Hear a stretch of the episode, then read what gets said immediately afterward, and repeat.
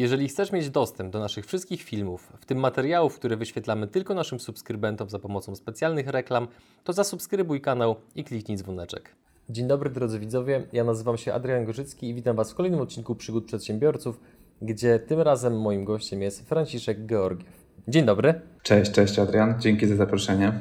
To ja dziękuję za przyjęcie zaproszenia i od razu przechodząc do rzeczy, powiedz proszę naszym widzom, zwłaszcza tym, którzy Cię jeszcze nie znają, czym się zajmujesz, i w jakiej skali to robicie? Jasne. Prowadzę agencję digitalową, która się nazywa jeszcze Social Tigers, niedługo wyłącznie Tigers. Jesteśmy w procesie rebrandingu. Jest to zresztą pierwsze miejsce, gdzie mam okazję o tym wspomnieć, bo jest to taki bieżący Dziękuję. projekt. A jeśli chodzi o skalę, no to mamy kilka milionów obrotu z budżetami klientów, można powiedzieć nawet kilkanaście, ale tego nie liczymy, bo to było bardzo takie próżne i takie, wiecie, napinanie mózgów, których się tak naprawdę nie ma. Więc można powiedzieć, że no idziemy w tym roku na ponad 4 miliony netto bez budżetów klientów, gdzie większość z tego to jest nasze agencyjne fee, bez jakichś tam, wiesz, takich rzeczy, że ktoś płaci za jakąś produkcję czegoś, co potem wydajemy w 100%, więc tak rygorystycznie patrząc to już zaczyna całkiem fajnie wyglądać. Osób jest dwadzieścia kilka, są to raczej wysoko opłacani specjaliści, no bo jak nawet się przeliczy poziom przychodów podzielić na liczbę osób, to widać, że oni muszą robić, nazwijmy to sporo, że tak powiem. Tak przynajmniej wiem, jak się benchmarkuje do innych agencji.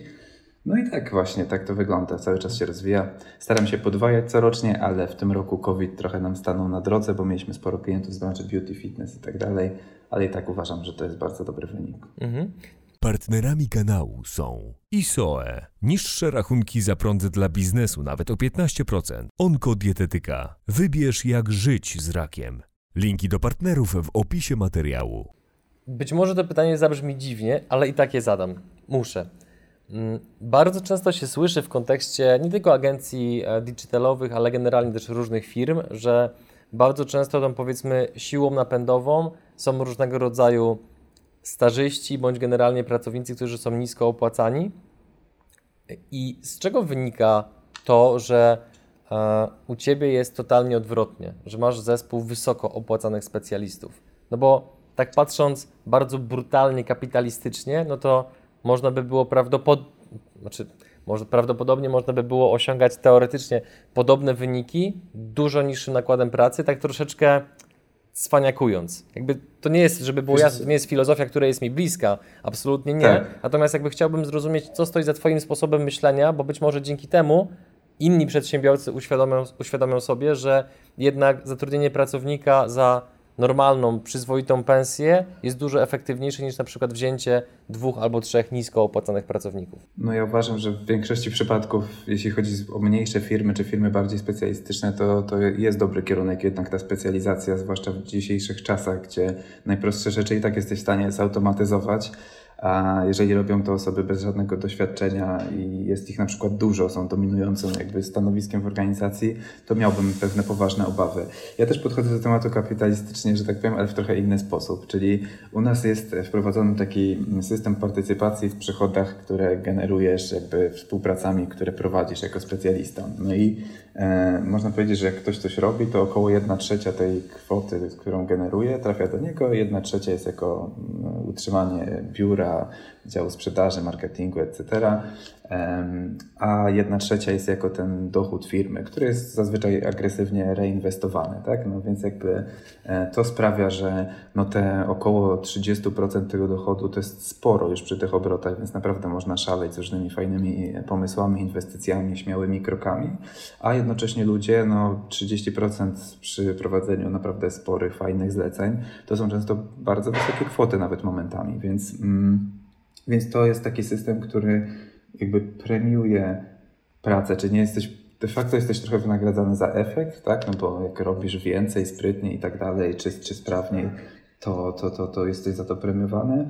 E, plus wiąże interes osoby, która pracuje z interesem klienta, no bo jak klient jest zadowolony, to z nami jest bardzo długo, więc ktoś ma stabilną, fajną wynagrodzenie, na przykład wyższe motywuje do jakiegoś tam upsellu od czasu do czasu, tego typu rzeczy. Bardzo fajnie to się sprawdza i gorąco polecam. Tylko ostrzegam, że tutaj nie ma półśrodków, bo jak prowadzicie jakąś tam prowizję 5% od czegoś tam, no nie wiem, może to jest fajne, może to działa, ale ja uważam, że tutaj trzeba pójść naprawdę mocno. Ten, ten u nas docelowo, ja bym chciał, żeby każde stanowisko w firmie miało model efektywnościowy. Zostało już nam tak naprawdę chyba tylko administracja, i jedno stanowisko w marketingu, które jeszcze nie jest efektywnościowo jakoś rozliczane, a tak to cała Mhm. organizacja ciśnie, ma swoje, wiesz, każdy ma swoje cele, one się składają na globalne cele i, i wszyscy ciśniemy do przodu razem. A skąd ten system wziąłeś i zaadaptowałeś w swojej firmie?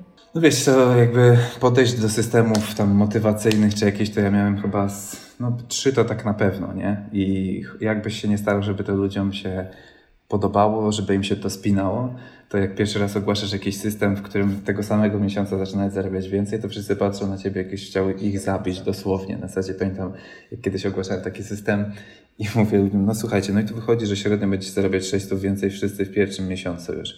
I myślałem, że będzie jakieś hurra, wiesz, coś takiego. Pamiętam jeszcze w starym biurze z 2,5 roku temu, a wszyscy siedzą z kamiennymi twarzami i tak patrzą na mnie, nie? I ja myślę ale jest niezręcznie i dziwnie, nie? Ale tak to trochę wygląda. No i jeden, drugi, trzeci nie wyszedł. W sensie był spoko, ale tam zawsze miał jakieś luki. I stwierdziłem, że, pro, że prostota, nie? W sensie miałem okazję, e, już się zastanawiałem, czy robić kolejne podejście. Miałem spotkanie z Tadeuszem Żurawskim, on był CEO McCanna w Polsce przez chyba 20 lat, czy może krócej jako CEO, ale wysoko w tych strukturach. Nagle się tak namówił, że jakby, nie, że tak, dobrze myślisz, że idź na całość. Jakby to nie jest tak, że on wymyślił ten system, tylko jakby to jest też czasem fajne, jak ktoś z dużym doświadczeniem ci powie, tak, dobrze myślisz, nie wahaj się, zrób to, nie? I rzeczywiście mm, wprowadzenie tego systemu, który jest oparty na najprostszym jednym wskaźniku, który jest taką dźwignią dla całego biznesu, no tutaj się bardzo fajnie spięło, bo wcześniej próbowałem jakichś mieszanych systemów, tak zgodnie z, z książkami, że tak powiem, że ilościowe, jakościowe, wymieszać, jakieś punkty, liczenie tego typu katorga, a też nie do końca to odpowiadało.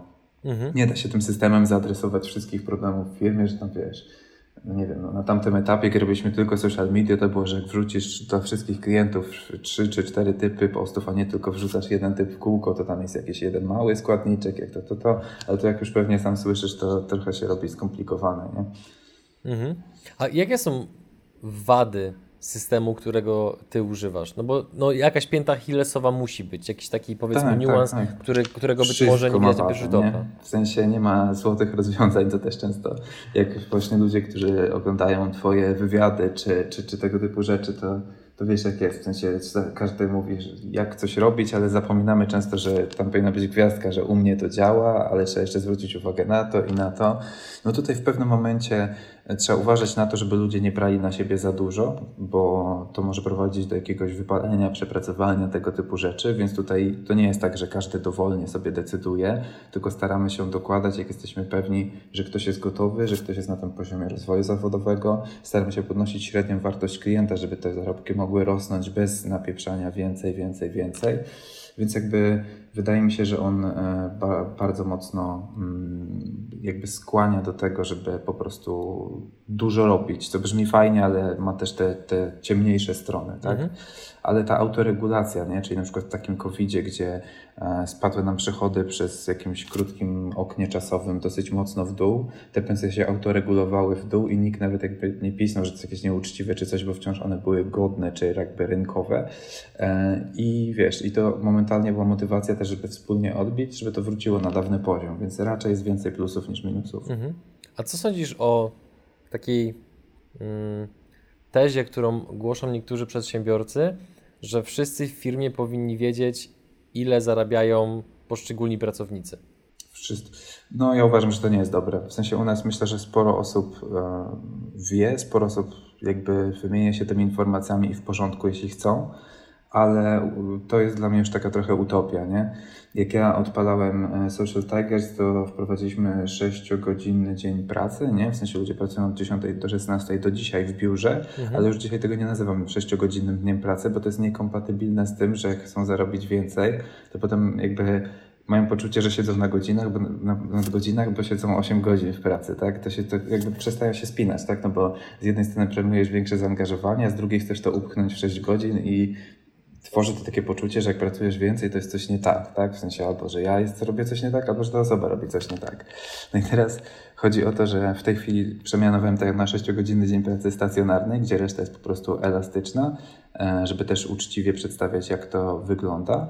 Mm, I powiem Ci, że dla mnie to jest takie mm, kolejne takie rozwiązanie, dlaczego o tym mówię, bo czasem ktoś słyszy 6 godzin pracy, nie? że super, nie? albo że wszyscy powinni wiedzieć, ile zarabiają, bo wtedy jest najuczciwiej i tak dalej.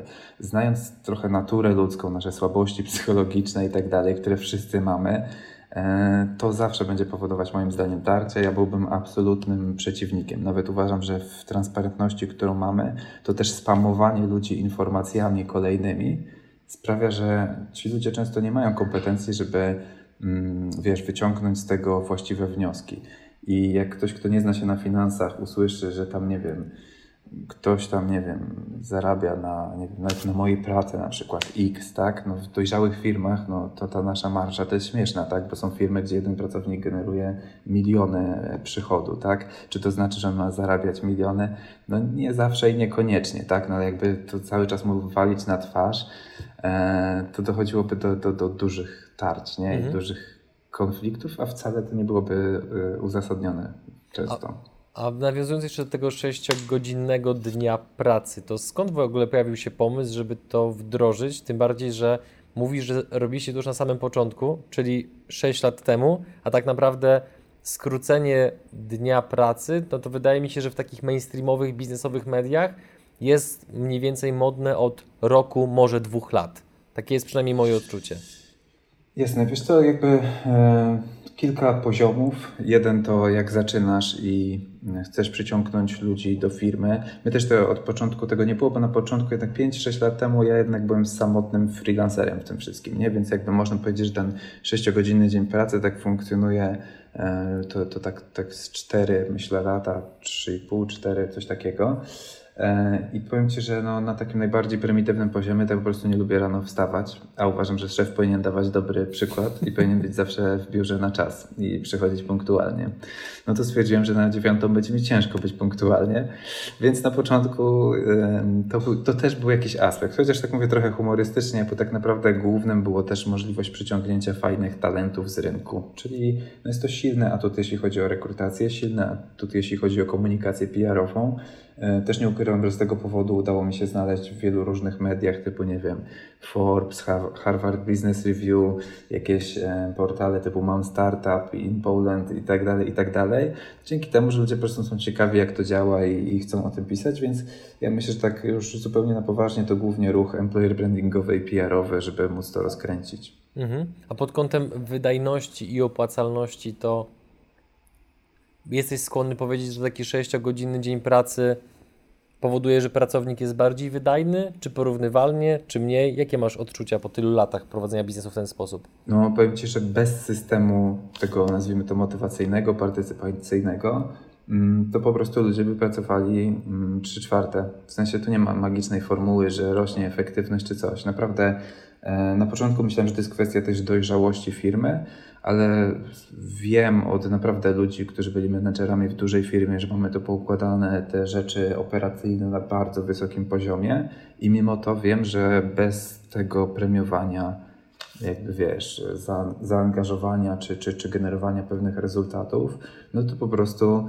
e, ludzie byli wydajni na 75%, a zarabialiby 100%, więc to absolutnie nie jest to coś, co bym polecił komuś do wprowadzenia. Wprowadź sobie, to ci tam wzrośnie efektywność. To jest moim zdaniem utopia i to jest życzeniowe myślenie. Ludzie to podają dalej, udostępniają, bo to brzmi bardzo fajnie, ale zdecydowanie bez zabezpieczenia tego innymi mechanizmami e, efektywność raczej będzie spadać. Co więcej, powoduje to taki dziwny efekt, że e, ok, na początku pierwszy miesiąc to tak jak wychodzisz o 16, to tak się oglądasz, czy na pewno mogę i tak dalej, patrzysz, dobra, inni wychodzą, też pójdę, ale później zaczynasz traktować pracę o 16.30 od 10 jako nadgodziny. Twoja głowa tak zaczyna działać. Ja sam tak mam, że jest po 16 ja nie krytykuję ludzi, z którymi pracuję, żeby jasne. Ja sam mam tak, że 16.30 oczywiście cisnę często do, do północy, tak, czy tam do pierwszej nocy i tak dalej, ale jak są takie luźniejsze dni, i, to, i, i nagle się okazuje, że muszę zostać coś przycisnąć, to mam takie poczucie, że strasznie cierpię, nie? I no, jesteśmy, to tak wychodzi, nie? W sensie i ten system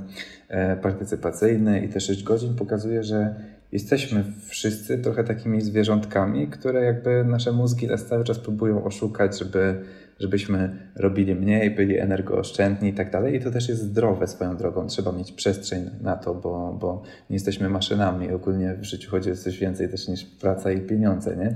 Ale jakby e, to, to wychodzi na każdym kroku. No ja też staram się tak tworzyć te systemy, żeby, żeby ten, ten ludzki mózg nie był przeszkodą, tylko ewentualnie pomocą w tym mhm. wszystkim. Nie? A jakie, jakie hipotezy, które sam sobie postawiłeś w kontekście zarządzania zespołem, zarządzania ludźmi, okazały się najbardziej błędne, najbardziej spektakularnie błędne? W jakich obszarach HR-owych się najbardziej pomyliłeś? Ten uśmiech wskazuje, że tam chyba jest chociaż jedna ciekawa historia albo więcej. To myślę, że jakbym tak pogrzebał, to pewnie bardzo dużo, nie? Ale jakby, mm, bo jednak biznes jest cały czas przezwyciężaniem kolejnych wyzwań i to tak, nawet jak ich nie chcesz, to one przychodzą i to robisz, uczysz się nowych rzeczy, wyciągasz wnioski, idziesz od skrajności w skrajność często, więc jakby mm, odbijasz się od tego, że dobrze, to najważniejsi są ludzie, nie? No i stawiasz wszystko na ludzi i nagle widzisz, że klienci są zaniedbani. To nie, najważniejsi są klienci. Biegniesz do klientów i nagle ludzie są znowu zaniedbani.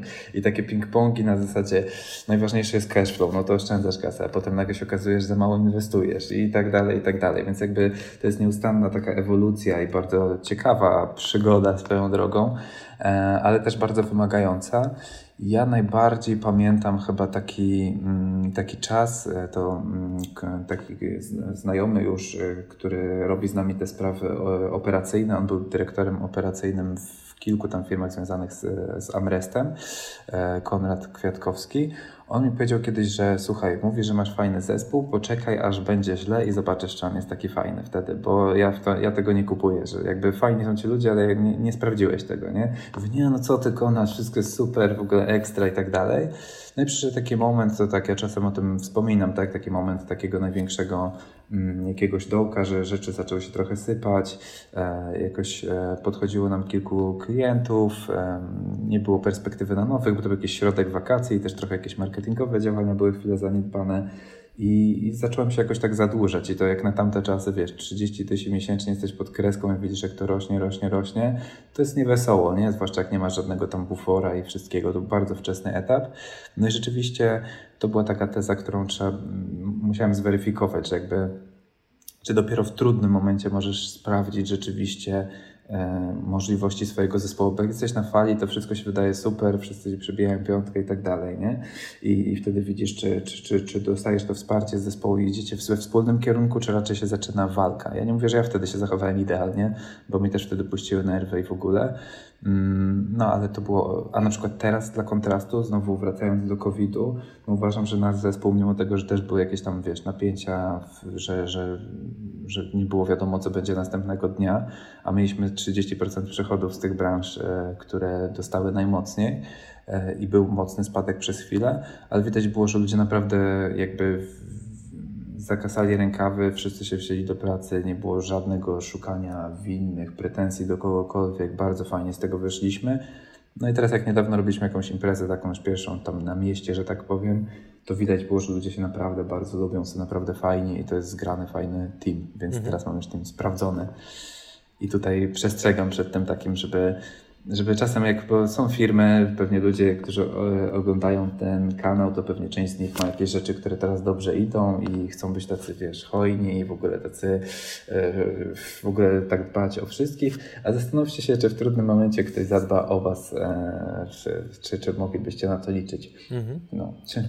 A z czego wynika Twoim zdaniem jakby obecna dojrzałość Twojego zespołu? Co takiego zrobiłeś Ty jako właściciel, bądź co zrobiliście jako zespół, żeby doprowadzić do sytuacji, w której jako zespół jesteście tak blisko, blisko siebie i pomimo trudnych czasów covidowych, no to przechodzicie przez to w sposób taki w miarę spokojny. Wiesz co, mi się wydaje, że jest ten bardzo trudny moment e, w prowadzeniu firmy.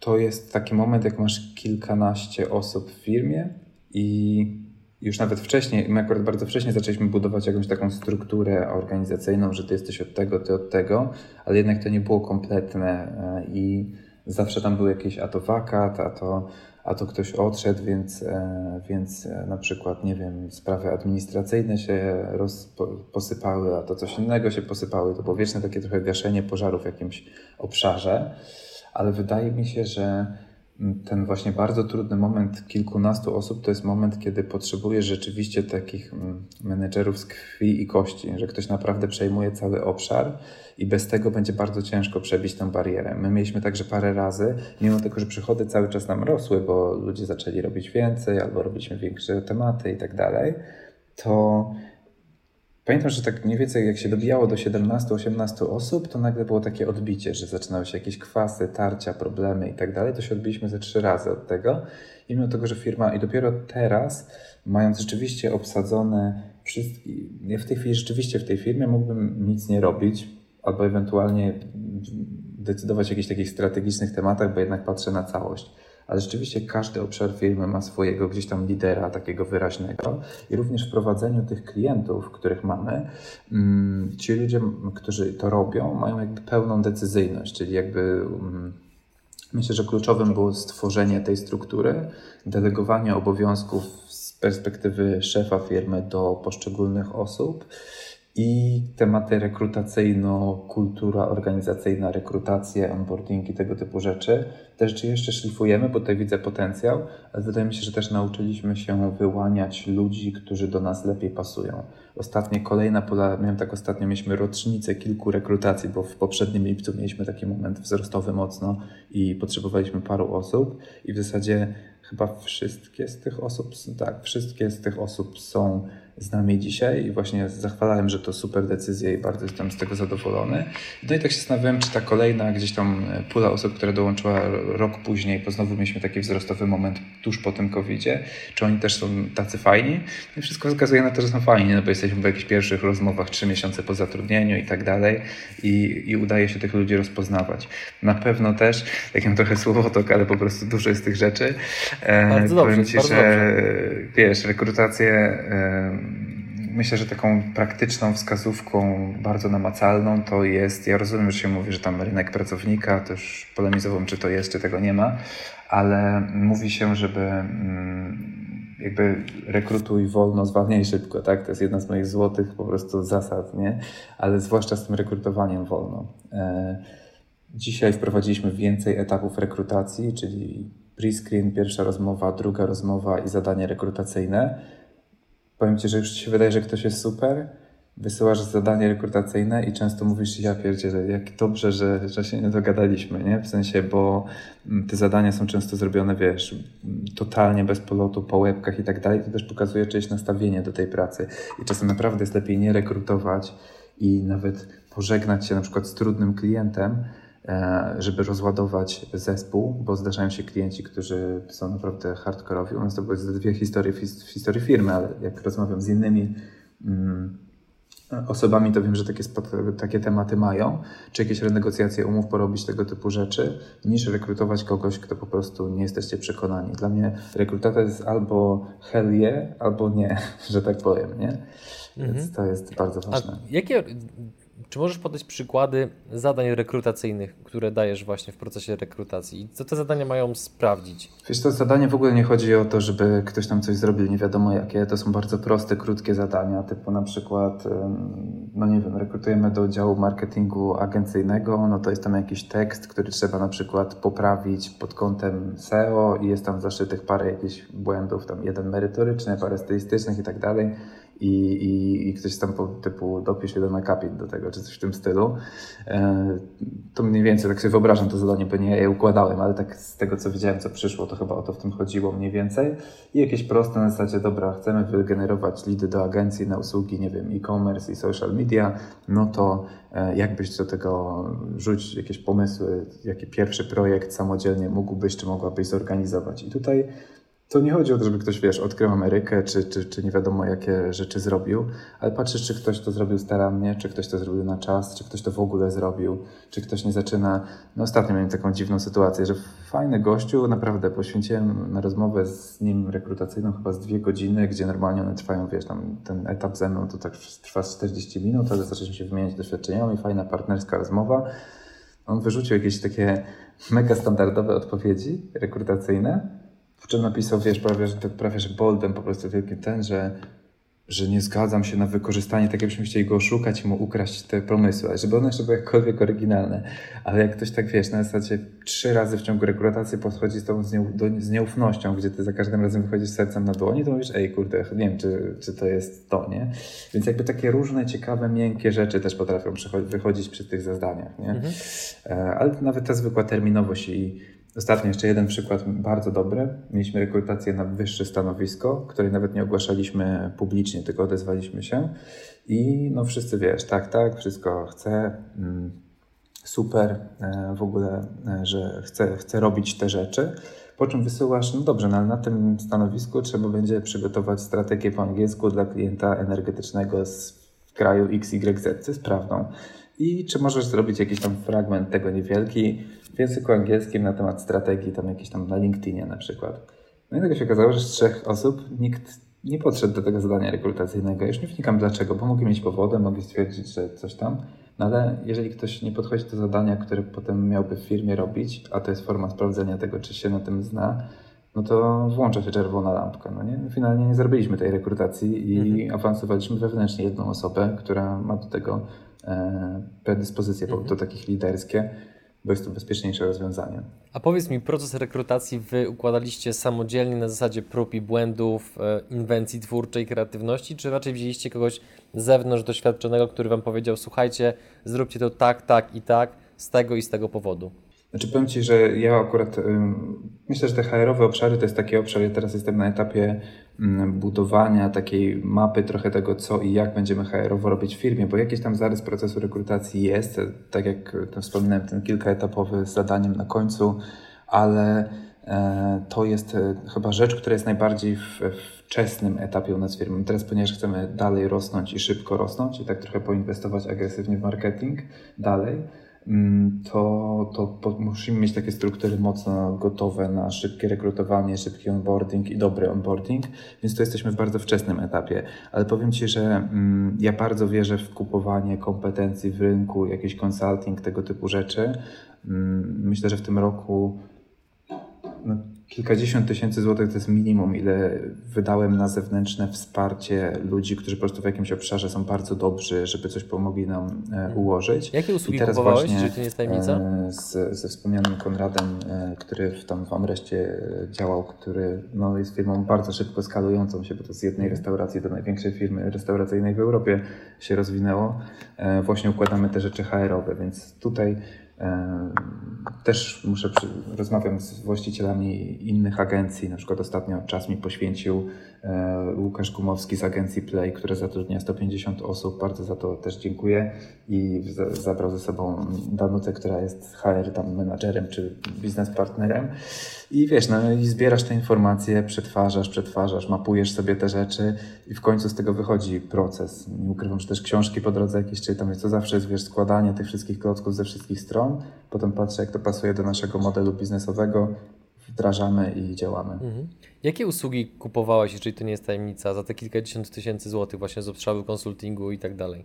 Wiesz co, no, obszar, nie wiem, konsulting w, w zakresie sprzedaży, w zakresie finansów, w zakresie rutyny operacyjnej, tak, czyli jakim rytmem rozliczamy cele, spotkania, tego typu rzeczy, no to część tych e, firm, osób e, to są działania płatne, część bezpłatne. No, pracowaliśmy przez rok z Kazbegiem, układając i onboardując e, z, z Filipa do, do naszej sprzedaży, który to jest liderem tego obszaru, z Value Finance, takich firm, które gdzieś tam się przewijają. Akurat w tej branży agencyjnej wydaje mi się, że one, one są bardziej widoczne. Tutaj stworzyliśmy cały dashboard biznesowy dla finansów i tak dalej. Mm, z no właśnie z wspomnianym Konradem w sprawach tych operacyjnych, ale też właśnie z szefami różnych firm, agencji, znajomymi, tak, e, przeróżnych, tak, od firm podobnych do firm zupełnie różnych. I to, to myślę, że jest co najmniej kilkanaście osób już w ramach mhm. takich też bezpłatnych e, rozmów na, mhm. na te tematy. A w jaki sposób dobierasz ludzi, którym płacisz za konsulting, no, na zasadzie takiej, żeby mieć pewność, że to nie są przepalone pieniądze. To jest, to jest kwestia rekomendacji jakiejś innej firmy, czy jakiegoś waszego wewnętrznego researchu w internecie. W jaki sposób decydujesz, kogo wybrać, kogo słuchać? Wiesz ja myślę, że content, content marketing jest mega, wierzę w niego i jak widzę, że ktoś pisze o problemach, e, które, mm, które też mnie dotyczą, piszę o tym w sposób, który jest dla mnie inspirujący, to wiem, że za tym idzie no, dużo większa wiedza, no bo żeby w ogóle wpaść na to, żeby o tym napisać i napisać to w sposób merytoryczny i jednocześnie czuć, że tam jest coś dalej, głębiej i po prostu nie wszystko da się wypisać w takim tekście, no to ja myślę, że większość tych rzeczy to jest po prostu, um, wiesz, wrzucenie posta na LinkedIna i ktoś się odzywa też często i, i, proponuje jakieś, daje jakąś wartość na wstępie, czyli taka klasyka, nie? To, co wszyscy wbijamy, że trzeba robić, a potem nikt tego nie robi, nie? Więc, mhm. Więc tak. Mhm. A czy jest taka rzecz, która, w którą twoim zdaniem firmy inwestują nieproporcjonalnie dużo pieniędzy, a nie jest to aż tak wbrew pozorom potrzebne? Raczej powiem Ci, że odwrotnie, gdzie inwestują za mało pieniędzy i zdecydowanie uważam, że jest to marketing. Ja wiem, że z perspektywy agencji to jest brzmi śmiesznie, ale naprawdę tak uważam. U nas cała organizacja stoi marketingiem. Jak ja porównuję nas do dużo większych firm, gdzie większość agencji nie robi swojego marketingu, to jest też swoją drogą zabawne, że uważają, że marketing jest taki świetny, a z niego nie korzystają to naprawdę dużo pokazuje i ja, ja nie ufam żadnej firmie, która, wiesz, w zasadzie nie ufam w, przysł w przysłowie szewc bez butów wchodzi, nie? To dla mnie jest absolutna bzdura. To można rok tak można mówić, ale jak ktoś tak mówi przez 5 lat, to coś tutaj nie gra. E, I powiem Ci, że raczej widzę obszary mocno niedoinwestowane i wydaje mi się, że to jest rozwój kompetencji przede wszystkim i mm, u nas nasza organizacja mocno stoi na rozwoju kompetencji, na takiej kulturze wiedzy. To jest jedna z wartości firmowych, kultura wiedzy właśnie, że dzielimy się tą wiedzą i staramy się ją budować i pozyskujemy, wiesz, e, w sumie sporo tych obszarów, bo właśnie tak nie, niedopłacanie ludzi. To jest, wiesz, no, nie jesteś w stanie pozyskać dobrych ludzi czy utrzymać, jeśli, jeśli żałujesz na, na, na, na te wynagrodzenia.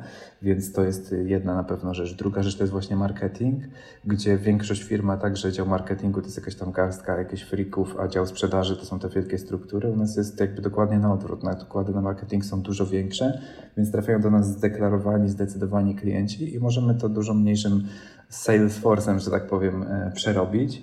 I tak można robić, tylko to nie jest proces, który z dnia na dzień. Wiem, że sprzedaż jest szybsza i łatwiejsza i można sprawdzić, do ilu zadzwoniłeś, jaka była konwersja, ciśniemy, ciśniemy. No w marketing jest może trochę wolniejszy, nawet ten digitalowy, jeśli to ma tak stale i stabilnie działać, ale uważam, że to jest absolutnie mm, inwestycja warta tych pieniędzy i powiem Ci, że jak porównuję wydatki marketingowe nasze, no bo mam swój PNL, rachunek zysków i strat, versus naszych klientów, bo wiem mniej więcej ile wydają, to często naprawdę firmy 10, 50, 100 razy większe potrafią wydawać mniej na marketing od nas, gdzie też nie wydajemy jakoś strasznie dużo. No wiesz, jak sumujesz to, że każdy specjalista u nas w firmie poświęca, nie wiem, 5-10% swojego czasu na jakieś aktywności marketingowe na rzecz Social Tigers, no bardziej 5 teraz, mamy tam dwa etaty, inwestujemy w jakieś technologie, automatyzację, tego typu rzeczy, inwestujemy w adsy, w to i nagle się robi, wiesz, kilkadziesiąt tysięcy miesięcznie. A, a, a, często, wiesz, jak no, z perspektywy agencji ktoś przychodzi i mówi, mam 500 zł, co można zrobić? No, coś tam można, może nie z nami, ale coś tam można, ale to, to jest ziarenko w morzu potrzeb. Mhm. A powiedz mi, dlaczego Twoim zdaniem, na bazie Twoich doświadczeń i obserwacji, firmy tak mało inwestują w marketing? Wynika to z tego, że jest wciąż mała świadomość generalnie potrzeby marketingu i właśnie sprzedaż jest premiowana w Polsce? Czy są jakieś inne powody, które Ty dostrzegasz? Niskie kompetencje marketerów niestety. W sensie, wiesz, e, ostatnio czytałem taką książkę, nie porwa, może nie powinienem tego mówić do polskiego, to nie porwała mnie, ale jakby i tak były tam parę fajnych spostrzeżeń. Mm, jak zbudować tam chyba dział marketingu, to się nazywa w firmie, czy coś, tak, coś podobnego. Mała taka książeczka szybka do przeczytania i z wieloma tezami tam zawartymi się zgadzam. Czyli na przykład w wielu firmach jest tak, że przychodzi prezes i mówi to jest ładne, to jest nieładne, e, czemu ten post ma 100 lajków, ma być 100 lajków, nie? I jakby, no i ci ludzie, którzy siedzą w tym marketingu, ponieważ nie są w stanie wykazać jakichś efektów, wiesz, pracy, takich e, w postaci wsparcia biznesu, no to zaczynają pełnić taką funkcję służebną na zasadzie żeby się podobało tam trzem, czterem kluczowym interesariuszom, się chyba mówi w firmie.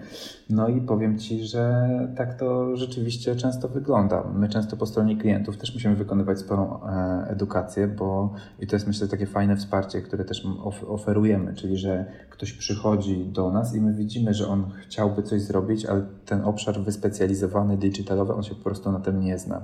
I ci ludzie często się wstydzą przyznać, że się na tym nie znają, a my raczej staramy się powiedzieć, ej, to jest ok. Nawet nie mówimy komuś wprost, że się nie zna. Na zasadzie, słuchaj, no to w ramach tego może zrobimy Ci jeszcze jakieś szkolenie, tak? Na zasadzie, albo teraz mamy termin szkolenia, przyjdź, porozmawiamy, a potem na podstawie tego jeszcze zrobimy, co możemy dla Was więcej zrobić na przykład. I tutaj mhm. wydaje mi się, że mm, te niskie kompetencje marketingowe ogólnie total, czy w Polsce, czy w ogóle na świecie, powodują, że to nie jest szanowana branża. No bo jednak taki, mm, wiesz, no, tworzenie kreacji reklamowych to jest jakaś sztuka w pewnym sensie, która też ma pewne zasady, tak? I komuś się może wydawać, że jest w stanie ocenić, czy coś jest ładne, czy proste, ale nie uwzględnia kontekstu tego, że dobra, to się wyświetla na Facebooku, więc jakiś tam timing, algorytmy zapewniają, że to się wyświetla komuś, kto w tej chwili teoretycznie powinien być tam zainteresowany, ale on jest w tym trybie scrollowania. Więc jeśli nie jesteś dobrym marketerem, to nie zwrócisz uwa uwagi na to, że ten post na Facebooku, jak ma coś wywołać tu i teraz i ma się, ma sprzedać tu i teraz, to musisz dać komuś jasną informację, dlaczego, e, dlaczego tu i teraz, a nie kiedy indziej, bo jak nie, to on powie, o fajne i przeskroluje dalej, tak? Musisz dostosować do wielkości ekranu, żeby to była, wiesz, pionowa, żeby była grafika, żeby to było call to action wyraźne, żeby to napisać odpowiednio, żeby pisać się językiem korzyści, żeby zwrócić uwagę mm, nie na tym, że nasza firma jest taka i taka, tylko co to robi dla klientów. 150 różnych rzeczy, które ze wszystkich stron trzeba to obejrzeć i tak dalej. A tutaj wiesz, wchodzi ktoś i mówi, junior z HR-ów mówi, a bo Basia i Kasia na korytarzu powiedziały, że, e, że konkurencja zrobiła coś fajnego, to może zrobimy coś takiego fajnego. No i każdy temu marketingowi doradza i jego pozycja w firmie jest po prostu bardzo słaba. Mhm.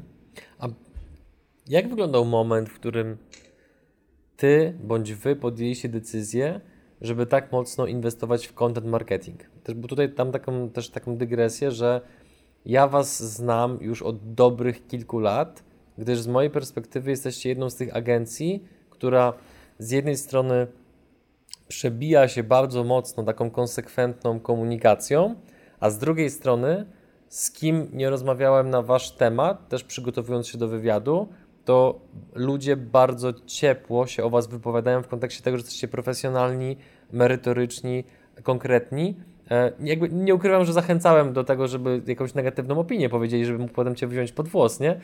Ale no, nic takiego niestety nie zdobyłem, więc y, ciekawi mnie po prostu, jak wyglądał ten moment, kiedy podjęliście decyzję o content marketingu, z tego powodu, że na wszystkich konferencjach marketingowych, na których ja byłem, to to słowo już zostało odmienione przez wszystkie przypadki, a nadal, jak się wychodzi poza tę bańkę marketingową i się ma kontakt z normalnymi firmami, to content, marketing jest wciąż pewnego rodzaju abstrakcją. Mhm.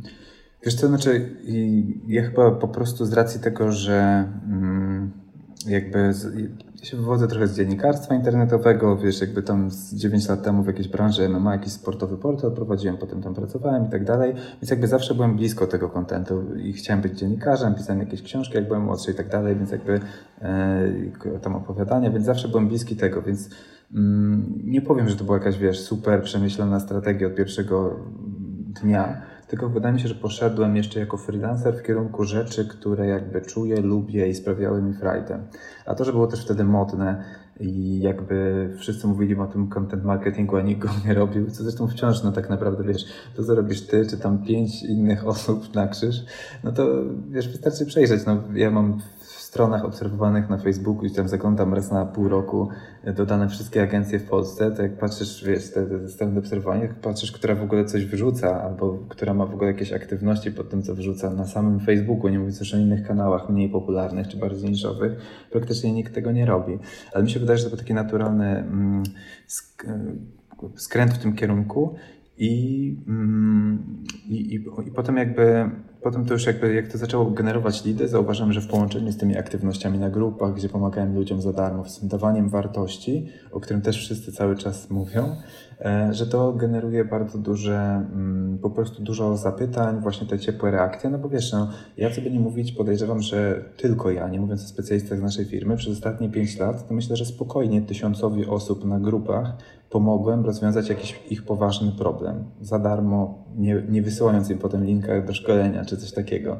Więc jakby ja myślę, że samo to, że te tysiąc osób potem, gdzie nawet o tym nie myślałem, poszło i powiedziało, że social target, czy Franek, czy ktoś tam robi jakieś takie rzeczy, to, to nam generuje bardzo dużo zapytań czy pozytywny sentyment dotyczący marki. I myślę, że takim momentem przełomowym, kiedy zaczęliśmy robić to świadomie, to było wypuszczenie pierwszej księgi adsów, czyli jakby, no wiesz, powstał e-book Samo Mięso, najpierw 47-stronicowy, który tam pobrał ileś tam tysięcy osób, potem za darmo, tak, gdzie większość ludzi sprzedawało takie materiały, czy nadal sprzedaje i też nie ma w tym nic złego, żeby było jasne. E, potem 127-stronicowa druga edycja z jakieś trzy dychy, czy jakąś inną śmieszną kwotę, gdzie też pierwszego dnia była za darmo dla ludzi, którzy nas śledzą. No to wiesz, też jak masz paręnaście tysięcy osób, które śledzą twój fanpage plus jakąś tam grupę ludzi i mówisz, że kurde dają e-booka, który jest najbardziej mięsisty w całej branży, bo wtedy na tamten etap, też nadal uważam, że jest, ale nie tak ten, w sensie to jest najbardziej merytoryczny materiał o Facebook Adsach, uważam, ze wszystkich, jakie widziałem, przynajmniej w, no w ogóle, tak szczerze sorry, ale tak. Spoko, tak spoko. E, to e, i że to jest za, za, darmo przez jeden dzień na przykład i, i ten, to, to to było nie do pomyślenia, nie? I, i, i nagle wiesz, zyskujesz kilkanaście tysięcy adresów e-mail w jeden dzień bez żadnej kampanii e-mail, wiesz, lead generation i tak dalej. Maili, z którymi zresztą praktycznie nic nie robiliśmy, tylko właśnie znowu, Jezu, oni, kiedy oni zaczną mi coś sprzedawać, nie?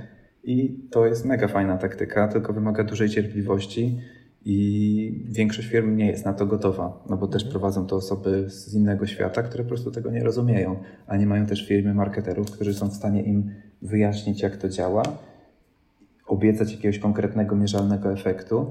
No i wiesz, no to jest, skoro nie możemy mierzalnie zrobić marketingu, no to dobra, to weźmy jeszcze jednego handlowca i niech tam robi cold call, co też nie jest złe, no ale mhm. wiesz, trochę old school to pozostając w temacie marketingu, wyobraźmy sobie, że mamy firmę, która dotychczas, niezależnie od skali, opierała się przede wszystkim na działaniach sprzedażowych, a marketing właśnie był takim powiedzmy działem, który miał e, robić tak, że logo będzie większe na poście i tyle, nie? To co ty byś poradził takiej firmie, która chciałaby poeksperymentować i sprawdzić, czy w jej przypadku, w jej branży ten marketing ma faktycznie ma możliwość mieć rację bytu. Wiesz, dla mnie w ogóle ciężko mi sobie wyobrazić branżę, w której marketing nie miałby racji bytu, nie? Więc jakby, ale rozumiem, że oni chcieliby to potencjalnie sprawdzić. Moim zdaniem to jest dość trudne, bo jeśli ta organizacja stoi sprzedażą i ten marketing ma słabą pozycję w firmie, to z czym by tam nie wejść, kto by tam nie wszedł i tak dalej, e, to wszyscy będą nastawieni, że chcą szybko zobaczyć te rezultaty. A ogólnie uważam, że te rezultaty generowane szybko nie są ani trwałe, ani często nie sprawdzają tak naprawdę właściwego potencjału, ale jest szereg rzeczy, które można odpalić, czyli jeśli masz jakiś ruch na stronie, bo nie wiem, bo jest jakieś tam podstawowe SEO, czy po prostu, nie wiem, no, ktoś tam sprawdza firmę, bo już skoro ma dział sprzedaży duży, no to zakładam, że ktoś się tą firmą interesuje, no to chociaż poodpalać jakieś remarketingi, nie wiem, w Facebooku, w Google, na LinkedInie, tego typu rzeczy, żeby ta firma docierała chociaż wiesz, ogrzewała te lidy tych ludzi rozważających, zachęcała ich do kontaktu. No to może jakaś pierwsza rzecz. Druga rzecz to wiesz, może, może jakieś lidy wygenerować, chociaż wiesz, takie jednorazowe akcje lead że wpuśćmy e-booka, czy kurs, czy coś tam i puśćmy to za lidę, fajnie, to może zadziałać, ale efektywność tego nigdy nie będzie taka, jak budowanie świadomości, wiesz, szeroko zasięgowo i przejście przez cały ten lejek, gdzie, gdzie rzeczywiście mówimy o tym, że generujemy regularnie zasięg w naszych grupach docelowych, a właśnie w takich branżach, na przykład B2B, gdzie sprzeda sprzedaż jest bardzo ważna, to często, mm, często to wygenerowanie zasięgów w grupach docelowych nie jest nawet takie drogie i to mnie najbardziej smuci, bo ja rozumiem, że jak sprzedajemy szampony i nie robimy marketingu, to ciężko nam będzie dotrzeć do wszystkich potencjalnych klientów na szampony i odczuć skutek sprzedażowy, jeśli jesteśmy tak e, zacofani marketingowo ale już w firmie B2B dotarcie do decydentów, na przykład nie wiem, dyrektorów marketingu czy jakiejś innej grupy, to jest żaden problem i to kosztuje grosze, tylko trzeba wiedzieć, jak to zrobić. Więc jakby sprytnych sposobów jest sporo, ale powiem Ci szczerze, że nie wierzę, żeby taki projekt się udał, tak szczerze zupełnie. W sensie to musiałaby zajść jakaś zmiana na poziomie zarządu, czy, czy, czy właśnie taka nagle jakieś oświecenie i, i widziałem bardzo dużo spalonych takich projektów niestety. Mhm. To co zrobić, żeby w zarządzie zaszczepić przekonanie wobec marketingu, kiedy jest się pracownikiem w takiej firmie? Jak taki zarząd sprytnie podejść? Ja myślę, że content marketingiem trzeba ich podchodzić, czyli na zasadzie e, albo właśnie poprzez polecenia. Nawet ostatnio miałem jakieś takie rozmowy. Ja, ja ogólnie w, y, raczej staram się nie wychodzić nie być tą osobą kontaktową w żadnym obszarze w firmie, ale z racji jakiejś tam przysługi, którą mm, komuś tam z, ktoś mi zrobił, powiedziałem, dobra, to niech ktoś do mnie zadzwoni, mu tam pomogę rozwiązać jego problem. I zadzwonił do mnie mm, człowiek z firmy właśnie takiej niezdigitalizowanej, która nigdy marketingu nie robiła. I pamiętam, że tak bardzo spokojnie, bardzo powoli mówię, dobrze, to możecie zrobić taki remarketing. Widzę, że w SEO jesteście wysoko, to teraz wyobraźcie sobie, że jak macie 5000 wejść na tę stronę, to za 50 zł możecie ich wszystkim się wyświetlić ileś tam razy jeszcze na Facebooku na przykład, tak? I to są ludzie, którzy są niezdecydowani, a może Wam to pomóc ich domknąć. No i jest przy wartości usługi, która jest większa niż te 50 zł, to wystarczy sprzedać jedną rzecz, żeby to się spięło. Więc jakby to jest pierwszy krok, który można. A na przykład macie tam, nie wiem, takie i takie sprzęty, na przykład naprawiacie no to możemy ich stargetować dokładnie użytkowników tego urządzenia. Będzie to kosztować tyle i tyle, wyświetlimy się tylu i tylu osobom. I to nie jest jakaś magiczna różka, że wszystko będzie Wam działać, ale jak to zrobicie i będziecie to robić konsekwentnie i zwrócicie uwagę na to, na to, na to i na to, to to zacznie Wam się przekładać na zapytania. Jak się komuś tak bardzo spokojnie wytłumaczyło, w momencie, kiedy on był nastawiony na słuchanie, bo to jest bardzo ważne, że jak tym ludziom się sprzedaje, czy próbuje do czegoś przekonać, to oni się zamykają ale jak ich się uda skłonić przez ten content, przez to wyświetlenie się raz, drugi, trzeci z jakimś fajnym pomysłem, czy że jakiś znajomy powie, ej, oni mi zrobili coś fajnego, weź pogadaj z nimi, to w takich sytuacjach oni przynajmniej są otwarci. I nagle mówią, kurczę, to chyba nie jest aż takie trudne, to w sumie brzmi logicznie, jakby miało zadziałać. Ktoś mi tutaj nie obiecuje złotych gór, więc spróbujmy. Więc tak mówiąc na miękko, to raczej w tym kierunku bym się spodziewał, że to może zadziałać. A powiedz mi, bo powiedziałeś przed chwilą, że mm, raczej starasz się tak zarządzać firmą, aby nie musieć uczestniczyć w jakimś bezpośrednim kontakcie z klientami i tak dalej. Jeżeli dobrze to zrozumiałem oczywiście. Szczeg... w ogóle z, gdziekolwiek, z kimkolwiek, okay, to jakby, nie są tu żadną wyjątkową czy, kategorią. Czy właśnie mógłbyś to troszeczkę rozwinąć, jakby skąd pojawiła się taka decyzja, taki pomysł, jak to zostało wdrożone i tak dalej, no bo to jest jakby wiesz, o tyle ciekawe, że mm, tak jak ja sobie słucham teraz rozmowy z Tobą, no to mm, mam takie wrażenie, że bardzo świadomie starasz się pracować nad biznesem, a nie w biznesie. To jest jakby zupełnie inna optyka, e, inna percepcja.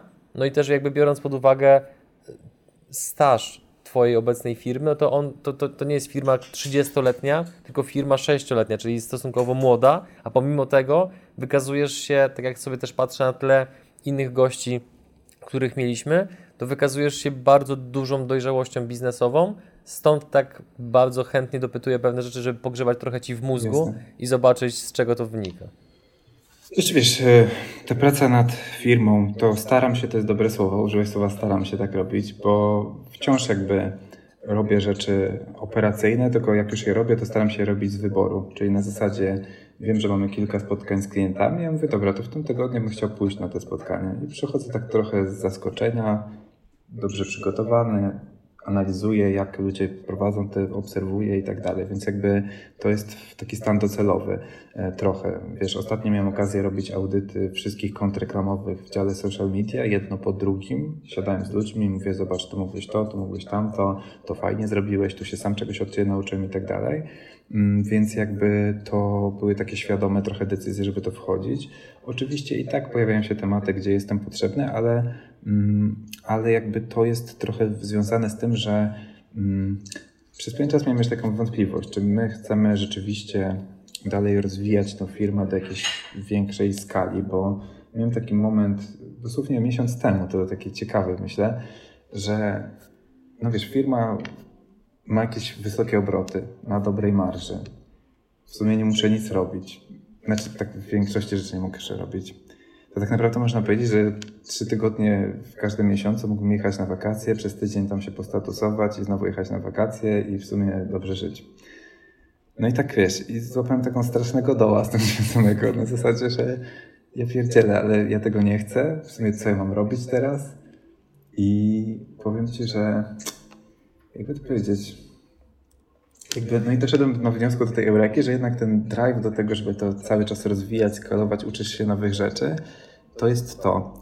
Ale żeby rozwijać firmę i skalować, to musisz mieć pewność, że jak rozwiniesz jakiś obszar, to on do ciebie nie wróci zaraz, nie? W sensie, więc musisz tworzyć systemy, procesy, żeby nie robić kroków do tyłu, bo jakby, więc zaczynam myśleć o takich rzeczach jak zastępowalność na każdym stanowisku i tak dalej, żeby nigdy już nie wracać wstecz, bo to jest jeden z takich najbardziej przybijających momentów. Wiesz, ja nie boję się problemów, trudności, ale to, co mnie zawsze najbardziej stresowało, to jest jak już rozwiązałem jakiś problem raz i już się nauczyłem z niego wszystko, co mogłem, i nagle wiesz, się okazuje, że znowu musisz, nie wiem, wysyłać faktury na przykład klientom, nie? Albo i tak dalej. A są ludzie, którzy są swoją drogą w tym lepsi. Na przykład Tomek u nas po, po, poautomatyzował to tak i zrobił tak, że to działa całkowicie bezbłędnie. Wiesz, mamy szóstego dnia miesiąca mamy pełny wynik finansowy, podatki, wszystko za miesiąc poprzedni, gdzie większość firm tego nie ma, mówiąc delikatnie i tak dalej. Ale ja nie chciałbym wracać tam, tylko myśleć, co jest dalej. I do tego potrzebna jest firma, która jest w stanie działać maksymalnie samodzielnie. No więc jakby stąd te inwestycje w ten consulting, o który pytałeś, w, w tworzenie procesów, w tworzenie jakichś rutyn, jakiegoś rytmu firmy, KPI-ów, celów rocznych, wiesz, wypracowanie wartości firmowych. To są rzeczy, które zazwyczaj rzeczywiście mają większe firmy, ale to też dlatego, że my chcemy być większą firmą. Dla mnie, nie wiem, jak ja szukam, co bym miał, mogło mnie jakoś nakręcać, to jest to, że jednak będziemy mieli biura w różnych krajach na przykład, tak, że ta firma będzie duża i będzie rozwiązywać większe problemy klientów, będzie miała więcej klocków, nie tylko tam mm, content na Facebooku, Facebook Adsy, Google Adsy i wiesz, jakieś szkolenia, tylko wiesz, 20 klocków i składamy z tego coś fajnego. To jest chyba to, nie? W sensie taka motywacja. Mhm. A biorąc pod uwagę skalę waszego działania, tempo wzrostu, no to nie odbierz tego pytania jako zaczepne, bo ono sygnalizuje tylko i wyłącznie moją ciekawość. Mhm. Po co robicie szkolenia? Jakby to, to, wynika z tego, że to jest bardzo rentowne, czy po prostu klienci tego bardzo chcą, to jest im bardzo potrzebne. Czy to Was troszeczkę nie rozprasza tego Waszego głównego rodzenia, jakim jest bieżąca obsługa właśnie klientów pod kątem właśnie marketingu internetowego? Znaczy to fajna intuicja u Ciebie, bo to jest pytanie, które też sobie czasem zadaję. E, jakby jednorazowo szkolenia są bardzo fajne i na pewnym etapie, wiesz, wygenerowanie kilkudziesięciu tysięcy z tego, że objechałeś pół Polski i, i tak dalej, było fajnym czymś, co pozwalało inwestować te pieniądze w firmę, w ludzi, w systemy i tak dalej. No ale dzisiaj na przykład ja szkolę dużo mniej, dużo rzadziej, bo widzę dokładnie to, na co zwracasz uwagę i robię to w ramach też takiego podtrzymania tej umiejętności, ćwiczenia jej, upewnienia się, że nic mi nie umyka, stąd też te audyty mhm. kontreklamowe, bo nadal ten marketing jest jakąś moją taką pasją. E, I swoją drogą z perspektywy obserwatora, a nie codziennego ustawiacza tych reklam, naprawdę widać sporo rzeczy e, więcej i uważam, że tak szkoleniowo też mocno widzę więcej rzeczy niż kiedyś, jak codziennie ustawiałem, wiesz, 100 milionów kampanii. Więc jakby to jest jedna rzecz. Druga rzecz jest taka, że szkolenia coraz bardziej są dla nas trochę pretekstem do generowania lidów, ale rekrutacyjnych. Czyli jak ja widzę na szkoleniu, że jest ktoś mocny, to chętnie nawiązujemy współpracę i powiem Ci, że u nas w tej chwili nie ma tego przemyślanego, ale co najmniej kilka osób było u nas na szkoleniu i albo oni się odzywali, albo ja do nich. Nie wiem, Dorota na pewno, Ola z takich osób, które Dorota już ponad rok, ale to pamiętam, że kończę szkolenie, mówię, o, ta dziewczyna zadawała fajne pytania, inteligentne pytania, powiedziała coś, czego ja jeszcze nie próbowałem, czyli aktywnie ciała, i stworzyła mi ofertę pracy. Mówię, ogólnie to nie chciałam, ale w sumie coś ale tak jest to chętnie, no i tak sobie pracujemy teraz i jest tam tym liderem na przykład u nas. Mhm. No i, i wydaje mi się, że szkolenia rekrutacyjne są ciekawe, Plus też są machiną, która sama napędza marketing, czyli możemy robić marketing w większej skali, bo marketing sam się spłaca. To jest jakby jeden obszar firmy, sprzedaż szkoleń i promocja agencji pod kątem leadów. To koordynuje Daniel po naszej stronie. No i jakby ja możemy sobie pozwolić zdecydowanie na więcej dzięki temu, niż gdybyśmy po prostu obcinali te marże i, i Mhm. i reinwestowali. Aczkolwiek kusi mnie takie trochę wyskalowanie tych szkoleń, tylko nie robiliby wtedy tego e, typowo specjaliści kosztem klientów. To tego modelu już unikamy jak ognia. Jest tych szkoleń rzeczywiście mniej, robionych przez więcej osób, żeby to nie wpływało na ten główny zakres obowiązków, mhm. bo to było rzeczywiście niebezpieczne. A czy masz takie poczucie, mm, jeszcze na chwilkę wracając do content, content marketingu, że mm, kiedy, no bo myślę, że nie będzie przesadą, jeżeli powiemy, że w branży mediów społecznościowych i marketingu internetowego jesteście rozpoznawalni.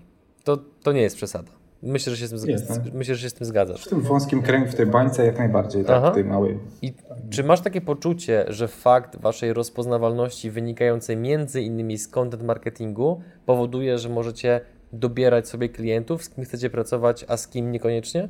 No tro, trochę tak, w sensie rzeczywiście biorąc pod uwagę ile zapytań wpada każdego dnia, no to mhm. jakby jest to jakieś, jest w tym trochę prawdy. W sensie my nie odrzucamy kogoś, kto stać na nasze usługi i nie jest ewidentnie, nie wiem, ma jakichś oczekiwań z kosmosu, bo często ktoś wiesz, bierze ten wycinek, którym są social media i mówi, że chce naprawić cały biznes tym. No, widzimy na pierwszy rzut oka, że tam na zasadzie wiesz, że po prostu jest szereg rzeczy, które są mocno, mocno nie działają, są mocno podejrzane, wchodzimy na jakieś opinie, tego typu rzeczy, to są pojedyncze przypadki.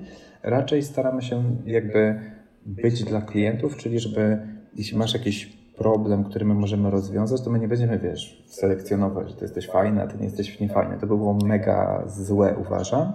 Jeśli to jest spójne z kierunkiem strategicznym rozwoju firmy, a tutaj nie ma jakichś konkretnych branż na na celowniku, to jak najbardziej się podejmujemy takich zleceń.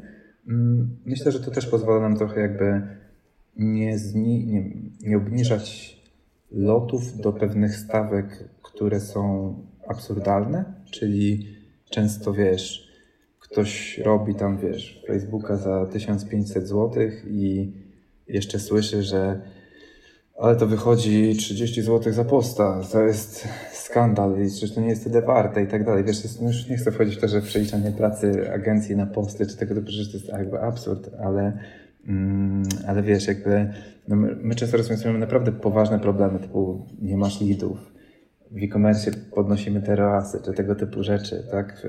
Czy w, przez Google, czy Facebooka. Mm. Są duże rzeczy, które wymagają wysokich kompetencji, a, a, a ludzie się godzą często na stawki, które szczerze jak się przeliczy roboczo godzinę, to bardziej by się mm, zapłacę minimalną opłacało zatrudnić gdzieś i wiesz, mniej stresu, mniej dyskusji. Mm, więc pod tym względem to jest, jest pozytywne, że nie, jakby możemy trzymać swój jakiś standard, który mhm. jest jednolity też dla wszystkich, co jest ważne, że mamy jeden cennik, nieważne czy jesteś Motorolą, którą ostatnio wygraliśmy, czy małą lokalną firmą. Jeśli generujesz x jakby pieniędzy i stać na usługę w jasno określonej kwocie na przykład, to nie będziemy Ci zawyżać dlatego, że jesteś duży, ale nie będziemy też obniżać dlatego, że jesteś mały mhm. i to jest bardzo fajne i też takie transparentne. Myślę, że na jakimś etapie w ogóle zrobimy konfigurator usługi online taki turbo transparentny. Mam trochę wątpliwości, czy osoba miałaby kompetencje, żeby skonfigurować sobie to, co jest dla niej optymalne i to jest jedyne, co nas w tej chwili zatrzymuje przed tym. Okej. Okay. A to już troszeczkę o tym powiedziałeś, ale jeszcze podrążę. To hipotetycznie, jeżeli po tym wywiadzie mm, niektórzy z naszych widzów stwierdzą, ok, to może chętnie bym spróbował zostania waszym klientem, to w jaki sposób klientów dobieracie? Jakie kryteria trzeba spełnić, oprócz oczywiście kwestii budżetowych, żebyście w ogóle chcieli z taką firmą rozmawiać? Wiesz, no tak jak mówię, to, to, to już jest, to nawet to jak zadajesz to pytanie, to jest tak trochę bardziej wybredne niż my rzeczywiście jesteśmy, czyli e, jakby można powiedzieć, że mm, najpierw taki identyfikujemy cel tego klienta, tak? No jakby w zależności od tego celu, który ktoś ma, to trafia do jednego z zespołów. Albo mamy zespół social mediowy, który ma takie działania bardziej content marketingowe i trochę lead generation, i mamy zespół performanceowy, który robi w 90% średnie i duże e-commerce. Albo takie małe, które się szybko skalują, mają fajny potencjał. No i teraz wiesz, jeżeli jesteś e-commerce'em i tam wydajesz parę, tak 5-10 tysięcy na adsy to jest takie mi, minimum, które z tego co wiem teraz e, gdzieś tam obowiązuje, żeby to się spinało też z kosztem obsługi agencyjnej.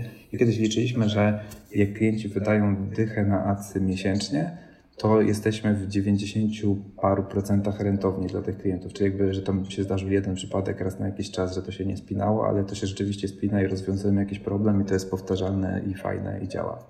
Więc jakby to jest jeden case. A drugi case jest taki, że w tym dziale social media też identyfikujemy jakieś problemy i jeśli to nie jest... Mm, czasem klienci jedyni, których odrzucamy, to są tacy, którzy mają jakieś bardzo konkretne oczekiwania, czyli na przykład Mamy specyficzną branżę, mamy tylko i wyłącznie kwotę X, w tej kwocie X ma się wydarzyć X, Y, Z i wiesz, my dochodzimy do wniosku, że ok, czyli ktoś w zasadzie sam już wie, jak chce to zrobić, nie konsultuje z nami w żaden sposób, czy to jest realne, czy to jest to tempo, czy to jest ten moment, jak to zrobić, to tak nie lubimy. W sensie nie lubimy, jak ktoś wchodzi, nam mówi, to się zdarzają takie, nie, że mm, mam produkt, który ma problem z regulaminem Facebooka, dajmy na to, nie wiem, broń, powiedzmy. Mam target sprzedażowy i rzucę ci na wstępie ilość ograniczeń i podchodzi bez zaufania. Więc ja myślę, że też ludzi, którzy podchodzą do nas z góry, zakładając, że agencje oszukują, to też myśląc o tym, kogo odrzucamy, tak? To no, tam agencje oszukują, już nikogo nie wierzę, dlatego się do Was odzywam. Mówię, ho, ho, ho, ho. no to nie, to nie, to bez przesady. Oczywiście mhm. Ja no myślę, że to jest jasne, nie będę tego drążyć, bo musiałbym teraz, nie mam takich przykładów, bo, bo, bo też nie uczestniczę na co dzień w tych procesach sprzedażowych, więc może coś więcej odrzucamy, ale raczej nie jesteśmy tutaj coś super wybredni, więc, e, więc można się dogadać. Okej, okay, to jest jakby moment, w którym e, ja będę stawiał powoli kropkę w naszej rozmowie, natomiast nim to nastąpi, to jeszcze chciałbym, żebyś e, powiedział naszym widzom, w jaki sposób się mogą z Wami skontaktować, gdzie mogą Was w internecie znaleźć. Jasne. Jeszcze przez jakiś czas będziemy na tej stronie, która jest obecnie czyli ten adres i tak zawsze będzie przekierowywać, więc na socialtigers.pl e, tam, jeżeli ktoś chciałby rozmawiać o jakimś e, szkoleniu czy, czy o współpracy agencyjnej, to może zjechać na sam dół i tam jest e, formularz kontaktowy, więc jakby to jest taki sposób najbardziej właściwy. No w chwili obecnej w social mediach mnie nie ma przez jakiś czas, zrobiłem sobie taki wakacyjny detoks zupełnie, zresztą tak dosyć zabawnie, bo robimy głównie social media, a jako właściciel z tego wyautowałem ale to jest tymczasowy stan i na co dzień ja jestem jako FB Georgiew w większości FB, bo na drugie mam Bazylii i tam F Georgiew było zajęte w paru miejscach, więc jakby to jest to miejsce, czyli łap, możemy łapać na jakimś Instagramie, czy Facebooku, czy innych. Chętnie też porozmawiam, odpowiem, bo bo no, co najwyżej przekieruję do właściwej osoby, gdyby była jakaś sprawa, którą powinien rozwiązać ktoś inny. To jeszcze muszę o to dopytać. Dlaczego robisz sobie detoks od mediów społecznościowych? Co jest powodem? Wiesz co, uważam, że media społecznościowe, jeśli nie opanuje się tego raz na jakiś czas, mają destrukcyjny wpływ na naszą psychikę. E, I ja akurat miałem ten cięższy moment, o którym Ci wspominałem, że jakby paradoksalnie udało mi się osiągnąć większość rzeczy, do których dążyłem i to był bardzo ciężki moment. I w tym ciężkim momencie, jak oglądałem tych wszystkich szczęśliwych ludzi i tych wszystkich autokreujących się ludzi, którzy, wiesz, starają się coś, wiesz, sprzedać, pokazać się z dobrej strony i tak dalej, przyznam, że bardzo źle to na mnie wpływało. W sensie to były takie już bardzo nieciekawe klimaty. I zamiast tego zacząłem sobie rano, na przykład wstaję rano i przez 20 minut daję się wystrzelać wszystkim myślom chodzę też sobie do psychologa i tak dalej i nagle się okazuje, że wiesz, to jest wszystko do wyprostowania, ale musiałem się tak zupełnie odczuć i polecam taki, taki wiesz, tylko nie takie, że tam, wiesz, wyłączysz powiadomienia, bo niektórzy się zachwycają tym, że wyłączyli powiadomienia i mniej mają rozpraszaczy. Dopiero jak wyłączycie wszystkie social media, wszystkie co do jednego i wywalicie maila z telefonu i tak dalej, to dopiero zyskujecie tą przestrzeń. Wcześniej jej nie ma tak naprawdę i tak jest to scrollowanie za każdym razem, jak mam 5 wolnych minut. Bardzo polecam naprawdę takim może epilogiem fajny eksperyment, naprawdę. Czy ja się pod tym podpisuję, bo faktycznie sam usunąłem większość apek mediów społecznościowych na telefonie. E, być może będę też eksperymentował właśnie z tym, żeby usunąć maila, bo zauważyłem, że kiedy styczność z mediami społecznościowymi mam dużo mniejszą, to jest duża, większa jasność myśli i dużo większy spokój ducha. To jest mhm. niesamowite uczucie. A tak to kiedy jest się ciągle bombardowanym informacjami, no to to po prostu tak mocno zapełnia głowę i powoduje takie napięcie, że to jest aż nie do wytrzymania. Też mi się tak wydaje, tak i, i nawet takie świadome wygospodarowanie czasu. Ja akurat z tą medytacją, to wiesz, zacząłem takiej, no, nie można być we wszystkim, tak, jak chodzę na jakieś treningi, jem zdrowo i tak dalej, już ten taki, a to jeszcze medytacja, a to jeszcze będę mówić wyraźnie, będę się bardziej wyprostować, nie może w nieskończoność we wszystkim być gdzieś tam najlepszym, więc też już stwierdziłem, że już starczy, naprawdę tam radę bez medytacji, ale poeksperymentowałem trochę i no muszę przyznać, że coś w tym jest, nie? że jakby jak usiądziesz i naprawdę nie masz czym zająć rąk i, i dajesz tym myślom się pojawiać i patrzysz, co ci tam w tej głowie siedzi, widzisz ile na przykład takich, ponoć 80% naszych myśli jest negatywnych, nie? No i tam w tej medytacji nie mogą się wystrzelać i w pewnym momencie one się kończą, wstajesz, jeszcze, ja, ja przynajmniej tak robię, tak? Wstajesz i myślisz sobie, kurde, no to już w sumie już nic więcej mi nie wyskoczy, mogę zacząć dzień normalnie, nie? Mhm. E, więc bardzo też polecam, bo wiem jak ciężko się zabrać do tego, żeby w dzisiejszych czasach usiąść chociaż na 10 minut w ciszy i nic nie robiąc i w ogóle wygospodarować takie miejsce, nie? A to jak siedzisz i medytujesz, to masz zamknięte oczy, jest jakaś muzyka w tle, jakiś notes z długopisem, żeby te myśli zapisywać, czy po prostu siedzisz i oddajesz się procesowi? Nie, jakbym dał notes i zapisywał myśli, to bym zrobił z tego, wiesz, kolejną strefę produktywności i rozkminiania, wiesz, problemów biznesowych. Raczej mm, siadam sobie na kanapie, Mam akurat dosyć ładny y, widok za oknem, więc sobie patrzę na te tam drzewka i jakieś tam e, dom, bloczki, i, e, ale nie myślę o tym. I po prostu mam tak, że jak pojawia się jakaś myśl, mam otwarte oczy, nie skupiam się na jakimś oddychami, tylko po prostu jak pojawia się jakaś myśl, to mówię, ok, dobra, co to jest za myśl, skąd ona się wzięła, czy to jest pozytywna, czy negatywna i nie myślę o tym dalej. I wracam do takiego po prostu patrzenia przez siebie takiego pustego, nie? I sprawdza się to, sprawdza się to. Jeszcze nigdy nie robiłem jakiejś dłuższej. Ostatnio mój kolega Rafał Ferber mówił, że teraz jest wielka jakaś moda na posty dopaminowe, czyli na zasadzie wyjeżdżasz na cały dzień do lasu bez telefonu, bez wszystkiego, nie jesz, nie, niczym się nie stymulujesz. Też mam ochotę tego spróbować, ale myślę, że szybko to nie nastąpi, bo cały dzień to nawet jak mam wolny, to by mi było trochę, trochę szkoda, ale też ciekawy wątek. Myślę, że to też może nieźle pobudzić do fajnego myślenia. Mhm. Absolutnie się zgadzam. Ja też staram się bardzo świadomie ograniczać czynności, które bardzo łatwo stymulują wysoki wyrzut dopaminy, no bo potem na zasadzie tak naprawdę punktu odniesienia, jeżeli oglądając sobie jakiś tam serwis streamingowy czy słuchając głośno muzyki, sprawia Ci to przyjemność, no to to jest prawdopodobnie dużo bardziej przyjemne niż sama praca, a w momencie, kiedy wyeliminujemy tam te rzeczy i nagle mamy do wyboru praca albo nuda, no to praca staje się dużo ciekawsza, nie? Więc to jest zawsze kwestia jakiejś tam perspektywy, niemniej myślę, że to jest temat zupełnie na e, osobny odcinek, więc e, niewykluczone, że, znaczy niewykluczone, e, prawdopodobnie do zobaczenia w przyszłości, tylko że mam nadzieję, że tym razem już do zobaczenia w Bydgoszczy, e, u nas w studiu. Tak, tak. Ja, bardzo chętnie, teraz trochę wiesz, jakby mamy te, układamy te operacyjne rzeczy Jasne. i tak się zastanawiałem, czy poczekać i przyjechać, ale tak zobaczyłem na kalendarz jakiś szkoleniowy, jak już będę jechać, to tam do Katowic czy gdzieś, mhm. ale jak tylko będę miał gdzieś Toruń, Bydgoszcz, te okolice, wiem jak się lubicie, Bardziej Bydgoszcz. to...